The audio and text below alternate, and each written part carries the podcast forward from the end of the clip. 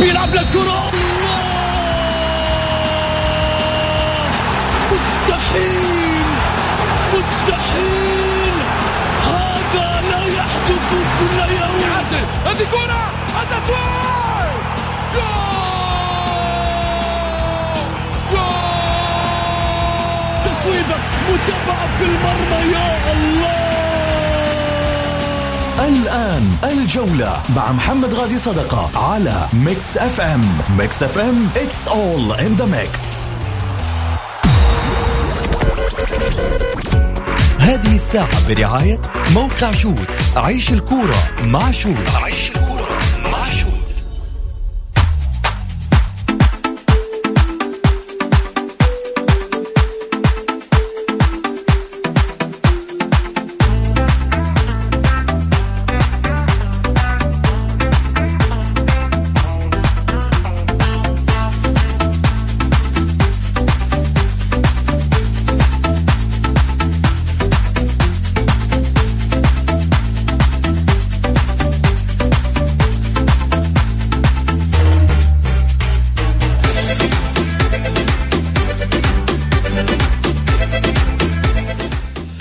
حياكم الله مستمعينا الكرام في حلقة جديدة من برنامجكم الدائم الجولة، الذي يأتيكم من الأحد إلى الخميس في تمام السادسة مساء بتوقيت المملكة العربية السعودية. معي أنا محمد غازي صدقة، رحب فيكم في ساعتكم الرياضية على ميكس اف ام.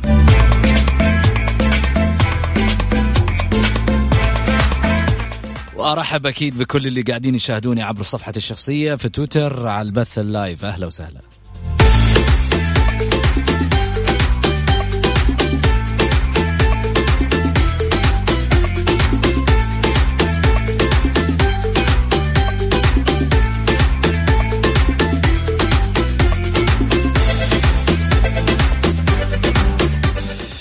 وخلني أذكر طبعا برقم التواصل للبرنامج على واتساب البرنامج صفر خمسة أربعة ثمانية وثمانين أحد عشر سبعمية. عيد وكرر صفر خمسة أربعة ثمانية ثمانية واحد واحد سبعة صفر صفر. شاركنا في مواضيعنا، تشرفنا.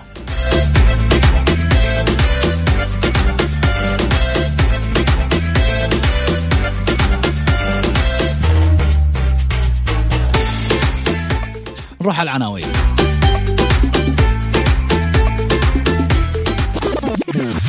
العناوين، عناوين الجولة.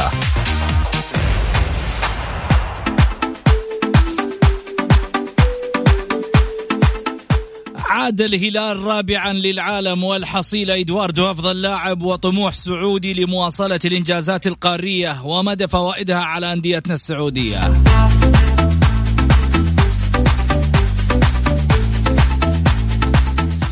الليلة مواجهة إيطالية بنكهة سعودية في استاد الجامعة بالرياض، واللاعبين مئتين وتسعة وسبعين مليون دولار، قيمة تقريبا أربعة مليار، يقول لك ولا ثلاثة مليار. وزوكانوفيتش خارج قائمة غروس الشتوية، وبلايلي ينافس على أفضل لاعب أفريقي، وغروس بلا رخصة تدريب مما قد يضع الأهلي في خطر.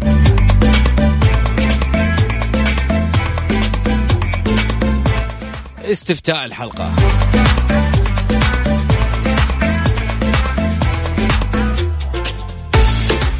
كيف وجدت مشاركة الهلال في العالمية؟ هل كانت أفضل من النصر والاتحاد؟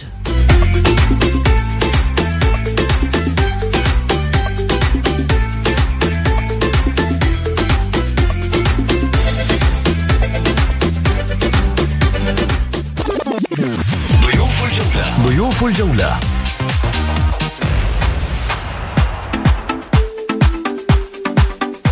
الأستاذ غازي الرعوجي مدير المشرف على الكرة في نادي الرائد سابقا، واحد من المدربين الحاليين أيضا المميزين.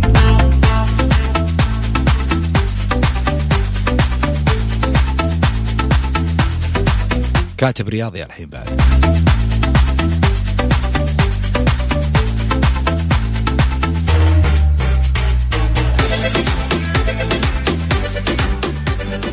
سوشيال ميديا مبارك دوسري، والمنسق الإعلامي البرنامج محمد البركاتي. نروح فاصل.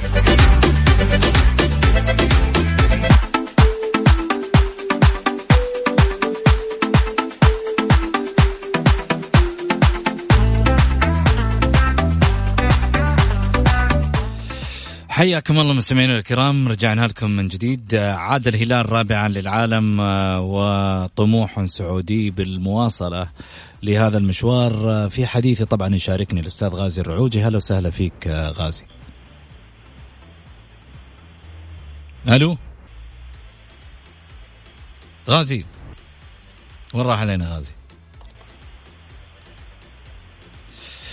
طيب خلينا نروح. خرج الهلال من كأس العالم للأندية بعد خسارته بركلات الترجيح من أمام مونتيري المكسيكي، وحصل على المركز الرابع بعد أن حقق الفوز على الترجي واحد صفر وبقوميز، وخسارة ثلاثة واحد من أمام فلامينغو البرازيلي ليلعب بذلك أمام الفريق المكسيكي مونتيري ويخرج بركلات الترجيح.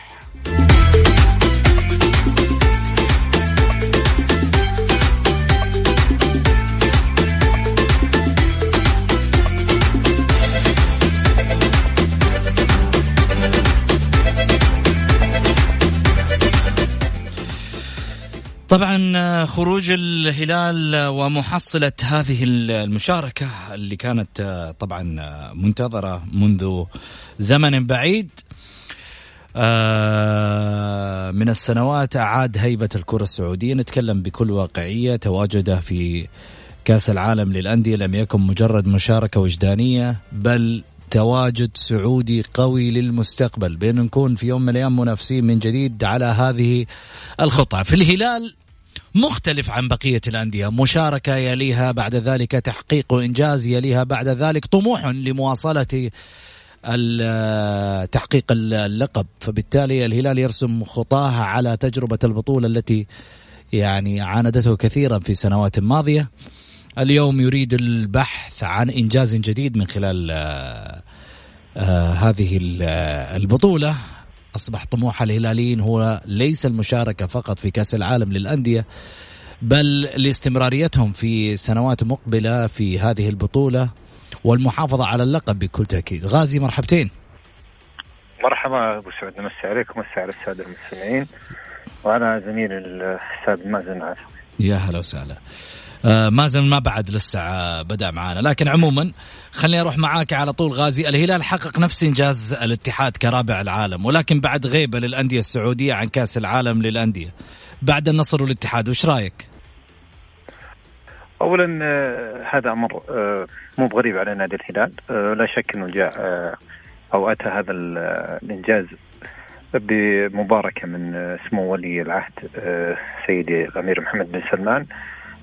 أيضا الهلال أعد العدة لخوض مثل هالمنافسات هذه، وشرف المملكة أفضل تشريف، وكان هناك إشادات كبيرة جدا من من القنوات سواء كانت عربية أو حتى أجنبية بالمستوى المقدم من نادي الهلال. الهلال يملك خامة لاعبين سواء على الصعيد المحلي أو حتى الأجنبي، وحقق مركز أعتقد أنه كان بالإمكان أفضل مما كان وفق الإمكانات اللي حصلت وفق الظروف. لكن ظروف نادي الهلال بكل أمانة، خسارة سلمان الفرج، طرد محمد كنو، إصابة قوميز، كل الظروف هذه ما يعني لم تساعد الهلال أن يظهر بصورة بصورة أفضل مما ظهر عليه. على الرغم ذلك الهلال ظهر بمستوى كبير جدا يليق باسم المملكة العربية السعودية، أيضا يليق بسمعة نادي الهلال.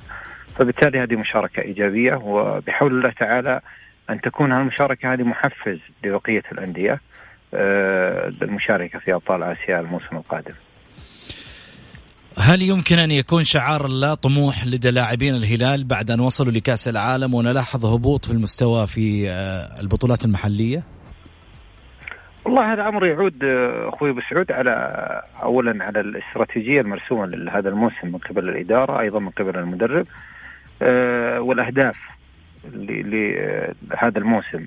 لكن شخصيا لا أعتقد أنه الهلال يتكي على المشاركة هذه أو أو يتكي على المستوى المقدم في هذه البطولة. الهلال فريق كبير، فريق عريق، مثل ما ذكرت يملك خامة لاعبين، أيضا إدارة بقيادة الأستاذ فهد بن نافل، مدير كرة سعود كريري، المدرب لوشيسكو. العمل المقدم من خلال الفترة الماضية كان عمل مميز جدا، رغم أنه كان هناك معارضات كبيرة جدا على بعض تصرفات الإدارة أو بعض التعاقدات، ابتداء من المدرب لوشيسكو اللي لاقى اعتراض كبير جدا من قبل الجماهير الهلالية بحكم أن المدرب لا يملك أي سيفي. أيضا إبعاد عموري من قائمة الفريق وهو اللاعب المحبوب لدى الجماهير الهلالية، مع ذلك إدارة الهلال لم تلتفت مثل هذا الأمر وتصرفت بحكمة وواقعية، وبالتالي هي من ربحت الرهان بتحقيقها لكأس آسيا. فبالتالي كل هالأمور هذه تجعل أي شخص هلالي متفائل بعمل مقدم من قبل الإدارة لبقية الموسم. المباريات مباريات الدوري أعتقد أنه الهلال يعرف أهمية الدوري، ويعرف أنه جمهور الهلال جمهور طماع ويطمع في كل بطولة يشارك فيها الهلال، لذلك دائما تجد الهلال منافس ومنافس شرس على كل بطولة يشارك فيها. هناك أخبار بأن إدواردو الفترة الشتوية سيكون خارج الحسابات الهلالية، تتوقع ولا كفاية كذا؟ والله شخصيا أتوقع لا شك، ولأن إدواردو لاعب محبوب من قبل الجماهير الهلالية، لكنه يبدو لي أنا أنه قدم كل ما لديه، فبالتالي موضوع التجديد هذا أمر مهم. أيضا قرأنا بالأمس موضوع اللاعب جوفنكو باعتذاره عن عن بقية الفترة المتبقية. أيضا جوفنكو اسم كبير جدا ولا ولا يمكن أن أحد يختلف على هذا الاسم، لكن هل القيمة الفنية للاعب جوفنكو هل توازت مع العطاء المقدم من قبل اللاعب؟ شخصيا لا أعتقد أنه جوفنكو قدم كل ما يطمح له كل هلالي، فبالتالي تغيير جوفنكو يعني بغض النظر هل اللاعب طلب الرحيل أم لم يطلب، لكنه بنهاية الأمر أنا أتصور أنه تغيير جوفنكو أمر ضروري جدا، والاستفادة من هذه الخانة بلاعب أفضل، لاعب أصغر، لاعب عنده عطاء فني يقدمه للفريق أفضل مما يقدم جوفنكو. جميل، نروح لفاصل قصير وبعد الفاصل الليلة الدون والسيدة العجوز في السوبر الإيطالي بالرياض أمام لاتسيو.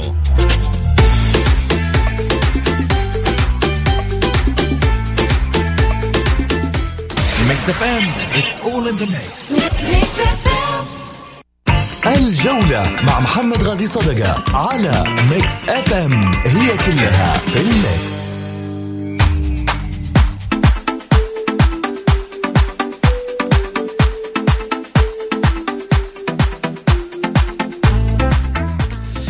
حياكم الله. مئة وثمانين دقيقة تجهز الطليان، يوفنتوس يعتمد على القوة الضاربة ولاتسيو يحتاط بخطتين.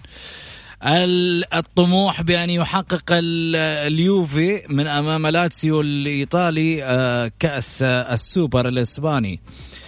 رسم فريقا يوفنتوس ولاتسيو ملامح الخطط التكتيكية والتشكيل الذي سيدخلان به لقاء السوبر الإيطالي اليوم الأحد، في لقاء يجمعهم على ملعب جامعة الملك سعود في الرياض. خلال التدريب الأخير بالأمس الذي استمر ما يقارب مئة وثمانين دقيقة بواقع تسعين دقيقة لكل فريق، فعلى ملعب نادي الهلال أخضع موريسيو ساري مدرب يوفنتوس لاعبيه للتدريبات المتنوعة عبر محطات تنوعت بين اللياقة والفنية، قبل أن يضع اللمسات الأخيرة في التشكيل التي يتوقع أن تضم القوة الضاربة للفريق والمتمثلة في البرتغالي كريستيانو رونالدو والأرجنتيني باولو ديبالا. وعلى الطرف الآخر أنهى فريق لاتسيو تحضيراته على ملعب أمير خالد بن سلطان في نادي الشباب بمشاركة جميع اللاعبين، وبدأ سيموني في إنزاغي مدرب الفريق الحصة التدريبية باجتماع مع لاعبيه حثهم خلال خلاله على أهمية التركيز، ومن ثم عمد إلى تطبيق خطتين على أن يبدأ بالأولى ويلجأ إلى الثانية في حال غير اليوفي طريقته في اللعب كالمعتاد. ديبالا في الزيارة الرابعة له للمملكة العربية السعودية عاد الأرجنتيني باولو ديبالا مهاجم فريق اليوفي الإيطالي إلى الملاعب السعودية للمرة الرابعة منها خلال ثلاثة في العام الجاري. آه للمشاركة مع فريقه أمام لاتسيو اليوم على ملعب جامعة الملك سعود بالرياض في لقاء كأس السوبر الإيطالي. ثاني مرة لكريستيانو.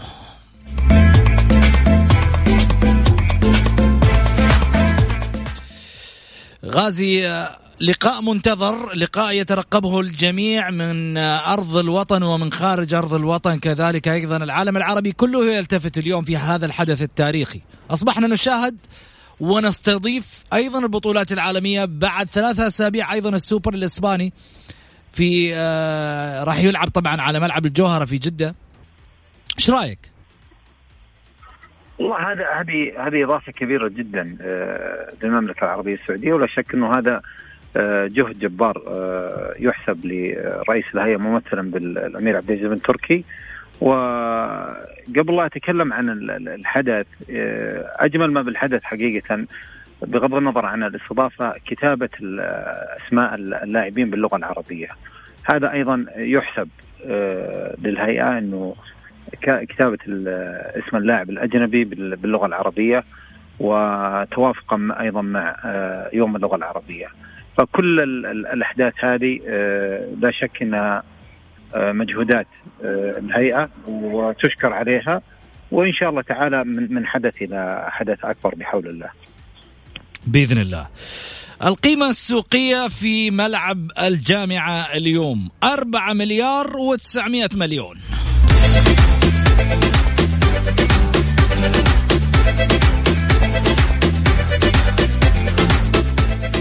اليوفي الأغلى وديبالا الأعلى قيمة ورونالدو ثانيا.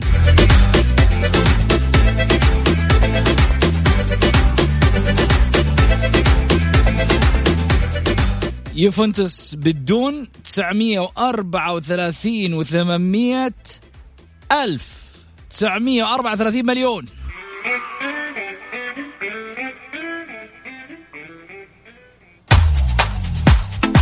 وبالريال إذا حسبناها ثلاثة مليار وخمسمية وخمسة وخمسمية ألف. يا ساتر، إيش هالأرقام؟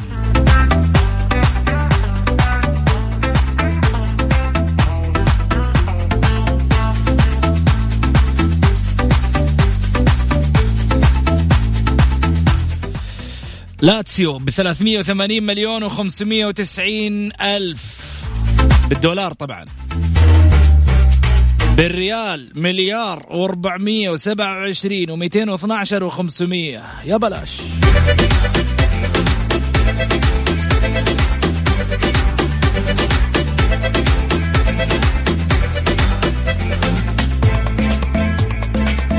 أغلى لاعب في لاتسيو طبعا اللي هو سيرجي مالكانوفيتش بالدولار بتسعة وسبعين مليون وثمانمية ألف دولار.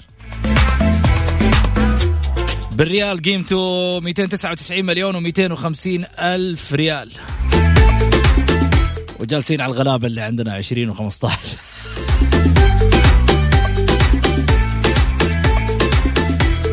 يقول لك ارتفعت قيمتهم السوقية.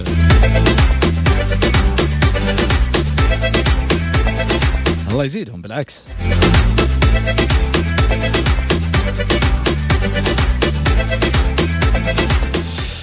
غازي، بنوك متحركة في أرض الملعب.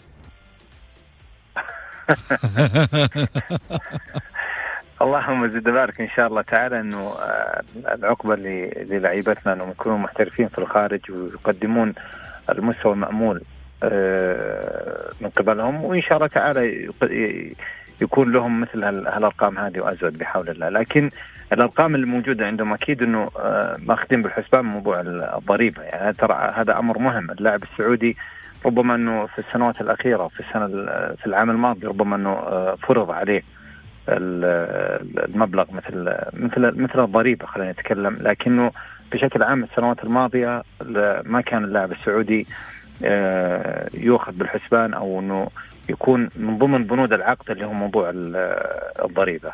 لكن هذه أكيد أنه مبالغ فلكية ومبالغ عالية جدا، وإن شاء الله تعالى نقول أنه اللاعب السعودي يكون عنده طموح أنه يكون يكون هذا الرقم محفز للاعب السعودي للاحتراف بالخارج وتوقيع عقود مثل هالمبالغ هذه. جميل. آه نقطة يعني ممكن تلتمسها من خلال هذه المشاركات. هل تجد يعني هذه المشاركات يمكن تستفيد منها الرياضة السعودية وكيف؟ هي رياضة تتكلم عن المباريات هذه مثلا؟ صحيح. طيب الرياضات هذه الرياضيات الرياضة هذه أنا يعني أتكلم كرياضة سعودية ك... ك... كرياضتنا السعودية كيف نستفيد من مثل هال هالفعاليات اللي تقام مثل بطولة السوبر الإسباني بطولة السوبر الإيطالي؟ إيش العائد اللي حيعود للرياضة السعودية في حال أنه قيمت هنا؟ والله هو أولا وأخيرا عائد تسويقي رقم واحد. العائد الآخر هو موضوع تعرفة مثل الأندية هذه بالمملكة العربية السعودية واعتبارها موجودة، وأنه هناك حراك رياضي موجود في المملكة العربية السعودية، فبالتالي لما يأتي لاعب مثل كريستيانو رونالدو أو ديبالا للوطن فبالتالي ينقل صورة إيجابية إلى إلى خارج الديار. ربما أنه أحد الأندية السعودية يريد التعاقد مع أي لاعب إيطالي، فبالتالي يعطي تصور أنه وضع الرياضة السعودية واحد اثنين ثلاثة، يعني لها عوائد كثيرة، لكن كلاعب سعودي ما أعتقد أنه يكون لها عائد. لكن هي أنا قلت لك الفوائد والعوائد كلها خارج نطاق اللاعب السعودي، يعني نطاق تسويقي، نطاق تعريفي بالمملكة العربية السعودية، بالعادات، بالتقاليد، الأشياء أخرى مختلفة تماما عن عن فائدة اللاعب السعودي لمثل هالأحداث هذه. جميل. أكثر الأندية تحقيقا للسوبر الإيطالي،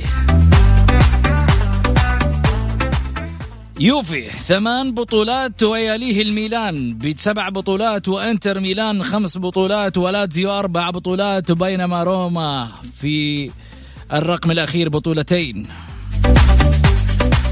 ولك أن تتخيل أكثر الأندية خسارة للسوبر الإيطالي، اليوفي بست بطولات وأربع بطولات لروما وأربع بطولات لإنتر ميلان، وميلان أربع بطولات كذلك، وسامبادوريا.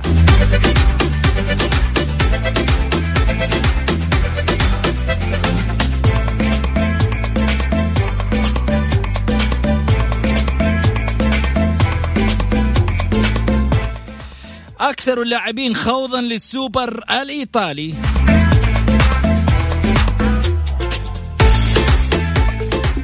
هو المخضرم جوليجي بوفون، وكذلك أيضاً ديجان ستانكوفيتش واللاعب خافيير زانيتي. تسع مباريات لستانكوفيتش وبوفون، بينما سبع مباريات نهائية للسوبر لخافيير زانيتي.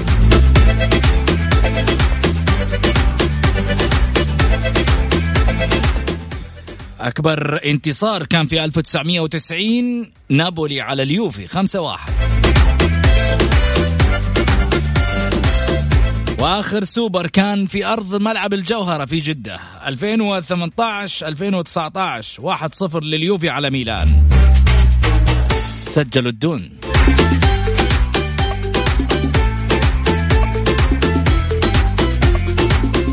أكثر اللاعبين تسجيلا للأهداف كارلوس تيفيز، وبينما شافشينكو أيضا كذلك إيتو وباولو ديبالا وديل بييرو.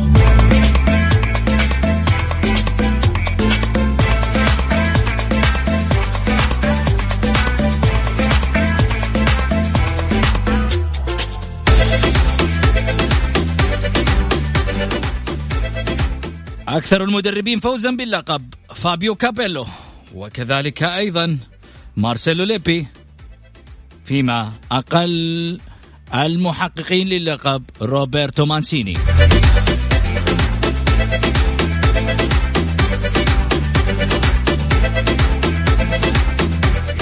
أكثر من رفع كأس البطولة كان هو ديان ستانكوفيتش لاعب انتر ميلان، وكذلك أيضا جوليجي بوفون، بينما أيضا كاريو فيريرا كان ثالث اللاعبين بخمسة بطولات.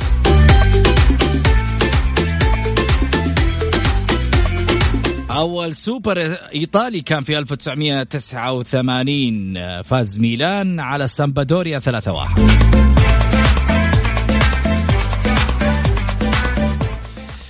اليوم غازي وش تتوقع الريداوي؟ ها والله الغلبة أكيد تكون اليوفي بسبب الخبرة الكبيرة لهذا الفريق، أيضا وجود لاعب حسم مثل كريستيانو رونالدو، يملك خامة لاعبين على أعلى مستوى. الموسم أو السوبر اللي كان موجود في السعودية أيضا حصل عليه اليوفي، فأتصور وأتوقع أنه الغلبة راح تكون لليوفي. لليوفي مو ممكن نعم. تكون في مفاجأة؟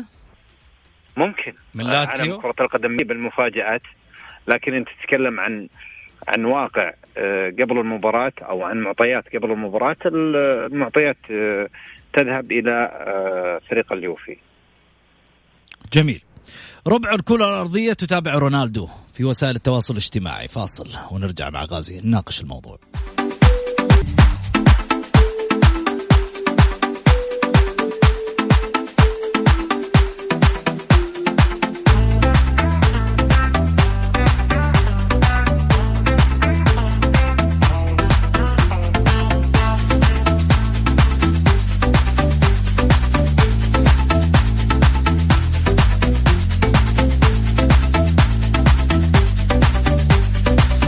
حياكم الله مستمعينا الكرام، رجعنا لكم من جديد بعد الفاصل. ارحب فيكم وارحب بضيفي ايضا على الهاتف الاستاذ غازي الرعوجي، المشرف سابقا على الكرة بنادي الرايد.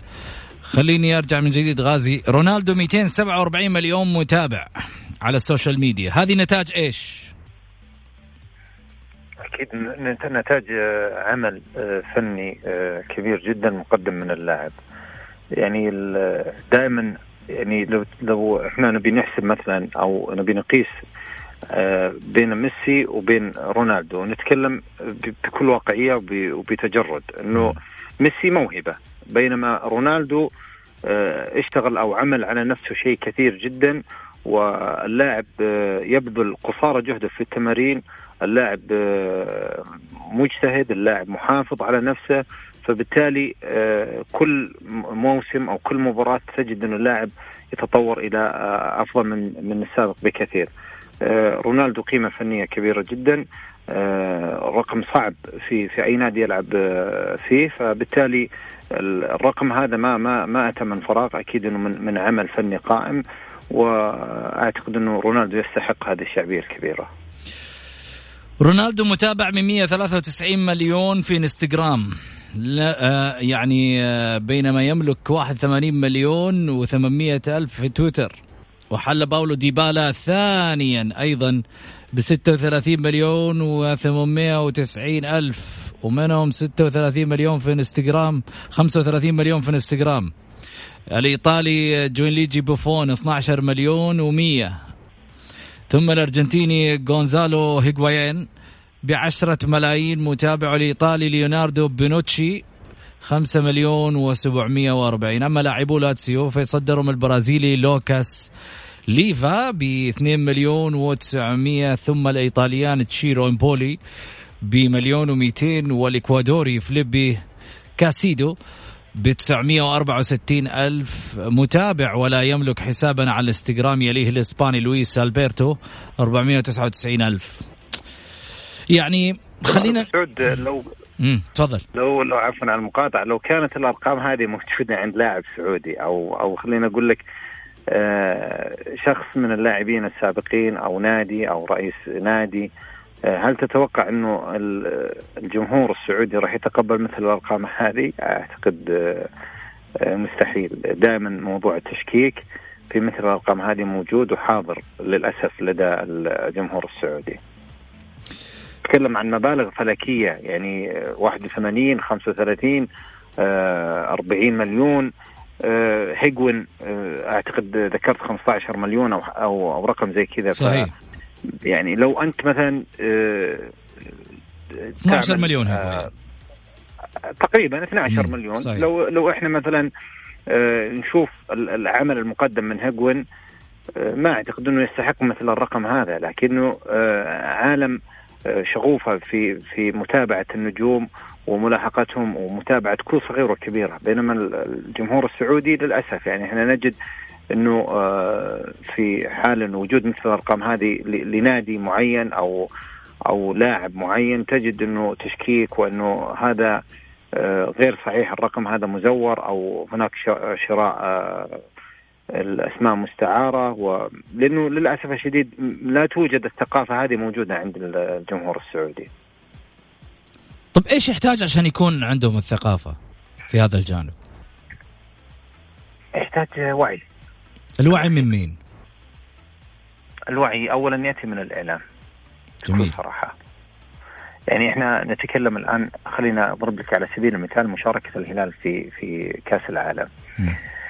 آه بنهاية الأمر مشاركة آه تحسب للمملكة العربية السعودية، ليست لنادي الهلال.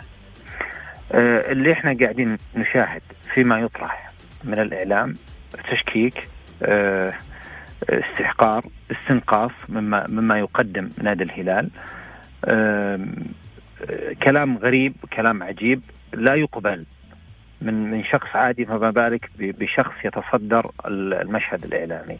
فبالتالي الشخص هذا يروج مثل الأشياء هذه، ويجد من يستمع ويجد من يصدق مثل مثل الأشياء هذه. فبالتالي الوعي يأتي أولا من الإعلام، بعد ذلك احنا نحاسب الجمهور، لأنه إذا كان عندنا إعلام واعي ثقتي تماما أنه بنهاية الأمر راح ينعكس هذا الأمر على الجمهور المتابع لهذا الإعلامي. احنا نجد كثير من الإعلاميين كانوا في السابق عقلاء ويطرح آه وطرحهم جدا متزن، لكن بالفترة الأخيرة مع مع وجود السوشيال ميديا، مع وجود وسائل التواصل الاجتماعي، وجدنا أن كل شخص أو كل إعلامي يبحث عن الإثارة، لكن للأسف الشديد البعض لا يفرق ما بين الإثارة والبثارة. فبالتالي يجد أو أو يبحث عن أي أمر يثير فيه مثل مثل هالأشياء هذه، ويثير بعض الجماهير من أجل رتويت. يا أخي قبل لا تبحث عن مثل الأشياء هذه ابحث عن نفسك، ابحث عن طرحك. مم. فللأسف الشديد الوضع الإعلامي بكل أمانة مزري، ولا يقبله يعني شخص عاقل، شخص متزن. بنهاية الأمر النصر، الهلال، الاتحاد، أي نادي يمثل المملكة العربية السعودية يجب أنه يكون هناك طرح منطقي وطرح عقلاني، يكون هناك مساندة. ممكن أحد يجي يقول لي الوطنية، إحنا ما نتكلم عن الوطنية، أنا لا يمكن أجردك عن الوطنية، لكنه في في خطوط حمراء. نحن شاهدنا ردة فعل كبيرة جدا من من قبل الجماهير النصراوية نظير المقطع اللي نزل لأخ محمد عواد، وأنه إحنا شعب واحد وإحنا بلد واحد ولا يمكن تفرقنا مثل الأشياء هذه، ولا يمكن يفرقنا الميول. أي نعم لا يمكن يفرقنا الميول، لكن من انتقد هذه الأشياء هو من فعلها في السابق. لا تنهى عن خلق وأنت فاعله. لا تجي أن تؤجج الشارع الرياضي وتؤجج الجمهور، وبالأخير ما تبغى أو ما تريد من أي شخص آخر أنه ينتقد فعلك. لكل فعل ردة فعل. يعني المفترض من الجماهير الأخرى أيا كان انتمائها، مجرد مشاركة الهلال في كأس العالم والمستوى المشرف اللي قدمه نادي الهلال، يجب على الجماهير ويجب على الإعلاميين الضغط على ناديها من أجل أنه يقلد، أو من أجل أنه يمثل يمثل المملكة العربية السعودية في في في البطولات القادمة ويمثلها خير تشريف. مو بإني أنا أجي أنا أنقص أو أستنقص من من حال الهلال، أو إني أبحث عن الزلات من أجل بالعامية موضوع الطقطقة، موضوع التويت. يعني كل الأشياء هذه للأسف الشديد حاصلة وموجودة. أنت تقصد أنت تقصد بلسان حالك النصراويين. أنا أتكلم بشكل عام، ما أتكلم عن النصر، أنا أتكلم بشكل عام. أكثر أكثر أكثر من كان يتحدث هو بين حديث إعلام النصر وإعلام الهلال، باعتبار أن قصة الترشيح وقصة آه وصول الهلال للعالمية. شوفوا بسعود، آه في أمور مسلمة. موضوع آه النصر وترشيحه للعالمية، موضوع الهلال وحصول على بطولة آسيا، كل الأحداث هذه إحنا حاضرينها، وكل الأحداث هذه إحنا عايشناها.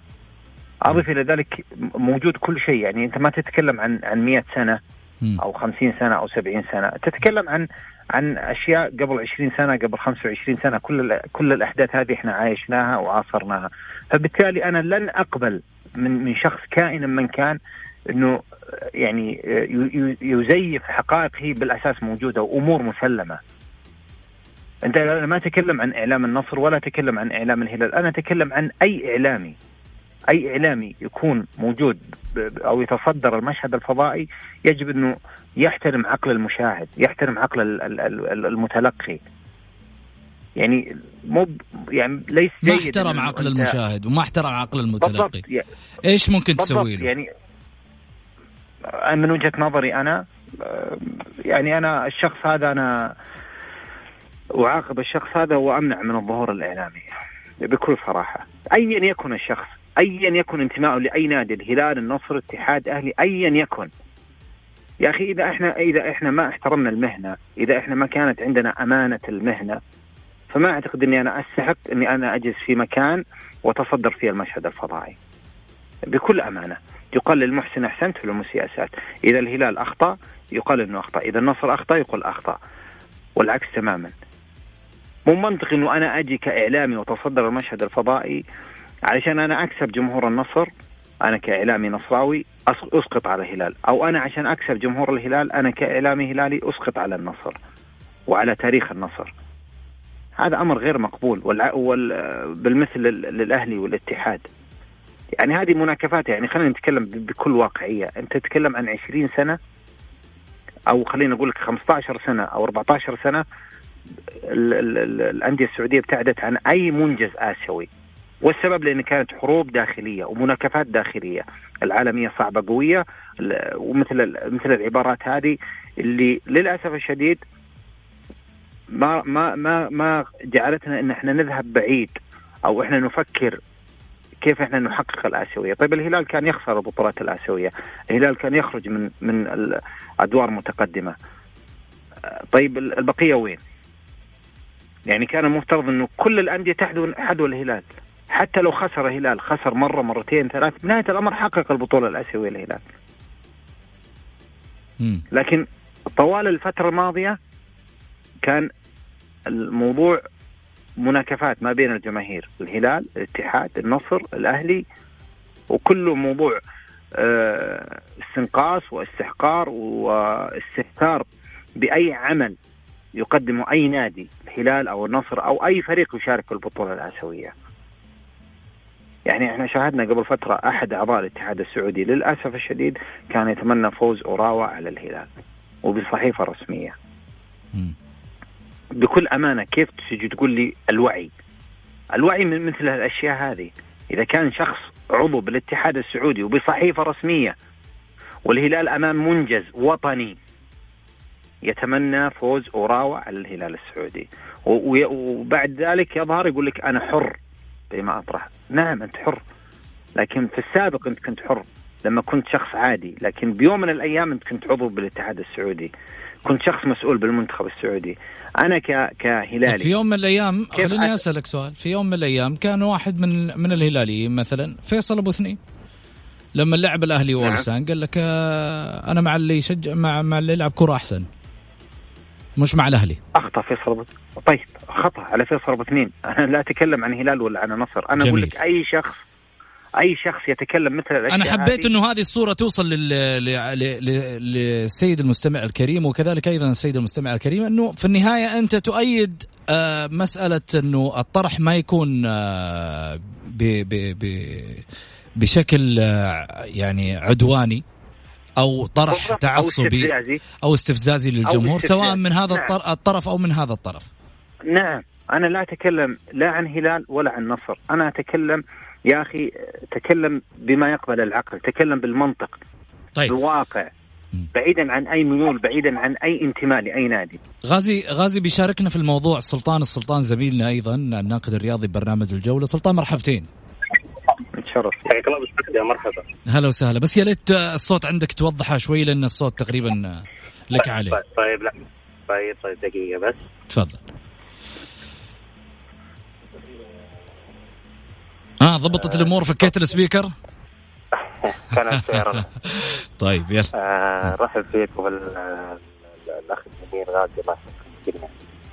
أنا يعني إذا إذا بتسمح لي بس فقط مداخلة على مسألة الإعلام. حقيقة هو نقطة تثيرني دائما حينما أسمع دائما الرمية الإشكاليات سواء كانت سلبيات غالبا تكون سلبيات ترمى دائما على الإعلام والإعلام.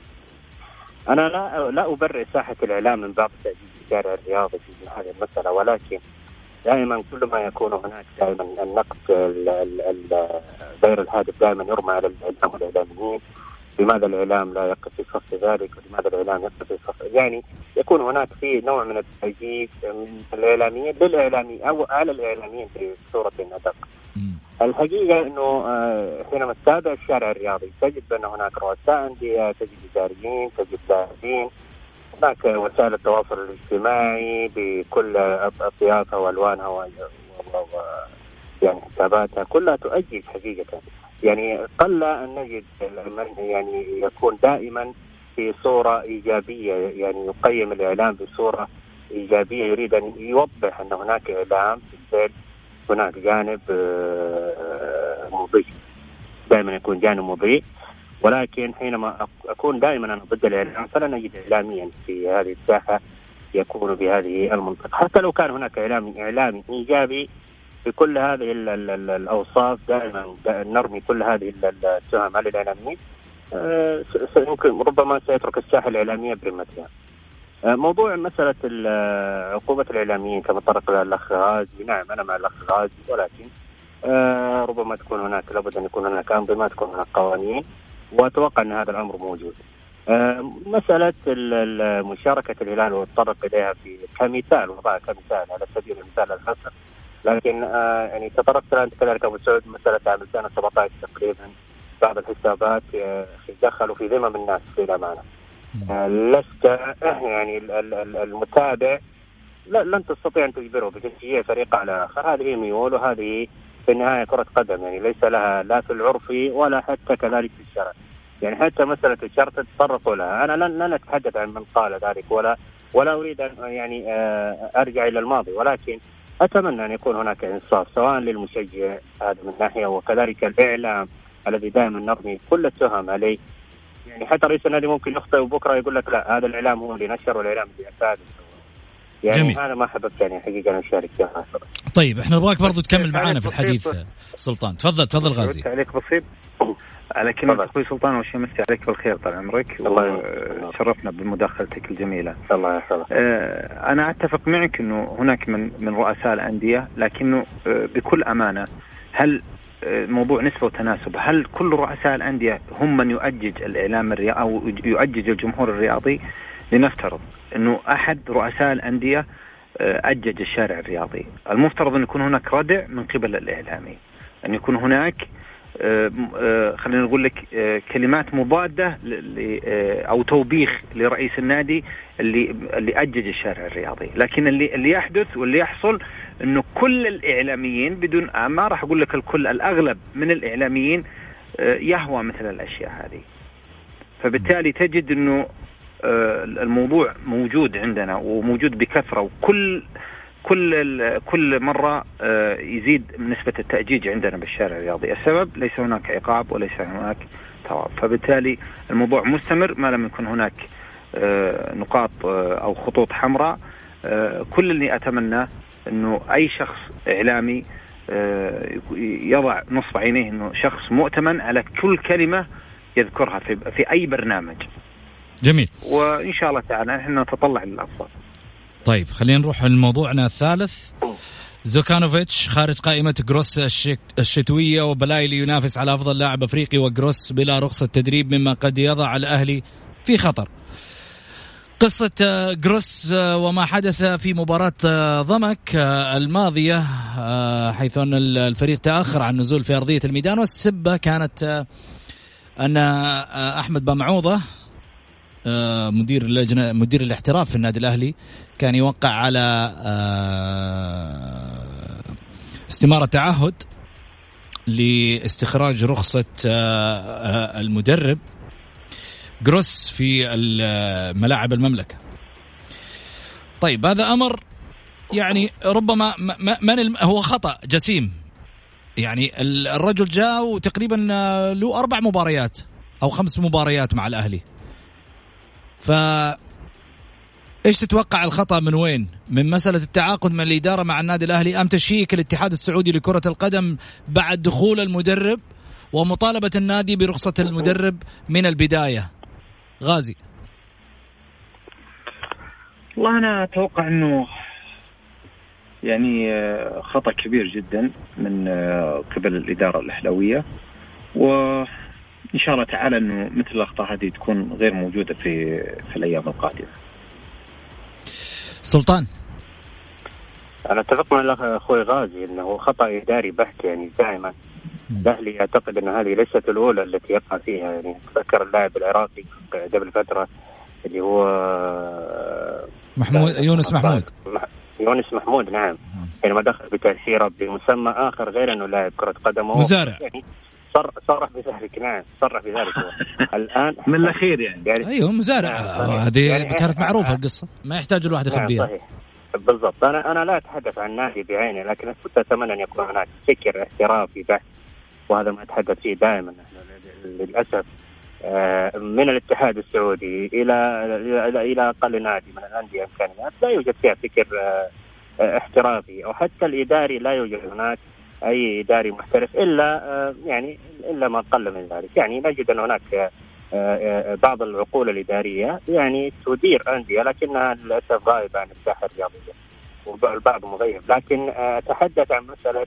أن الخطأ هذا الإدارة الإهلاوية هذا العام كما تحدثنا في الحلقات السابقة في السعود، يعني هي تعاني من عدم الاتفاق ما بين الرئيس ومشرف كرة القدم. هذه الإشكالية في النادي الأهلي حتى اللحظة. جميل. سلطان السلطان زميلنا الناقد الرياضي ببرنامج الجولة، شكرا لك. حياك الله يا أبو سعود. شكرا لك. غازي الرعوجي أيضا الناقد الرياضي وطبعا كذلك المشرف في كرة القدم سابقا في نادي الرائد، شكرا لك. أهلا وسهلا أبو سعود، شكرا للزميل سلطان السلطان. يا هلا وسهلا. فاصل، وبعد الفاصل نرجع ناخذ اتصالات الجمهور في فقرة تمريرة. تمريرة في الجولة على ميكس اف ام. It's all in the mix.